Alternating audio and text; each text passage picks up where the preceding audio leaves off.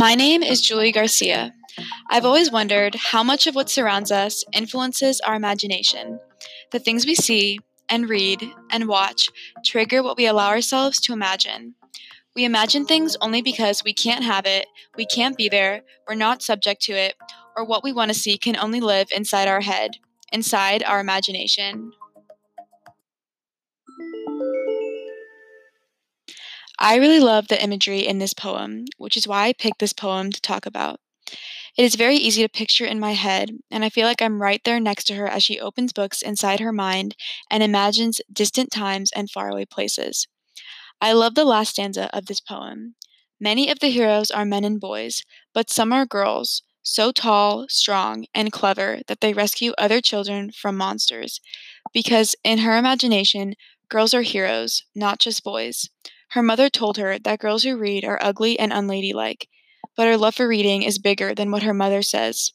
She blocks out what her mother tells her by imagining what would bring her joy and picturing not just boys being heroes, but girls as well.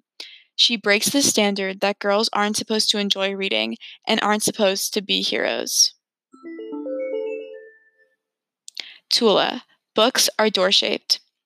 Books are door shaped portals carrying me across oceans and centuries, helping me feel less alone. But my mother believes that girls who read too much are unladylike and ugly, so my father's books are locked in a clear glass cabinet.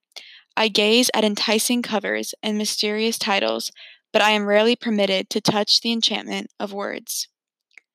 Poems, stories, plays, all are forbidden.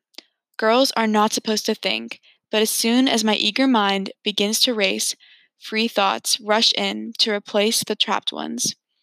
I imagine distant times and faraway places, ghosts, vampires, ancient warriors. Fantasy moves into the tangled maze of lonely confusion. Secretly, I open an invisible book in my mind, and I step through its magical door shape into a universe of dangerous villains and breathtaking heroes.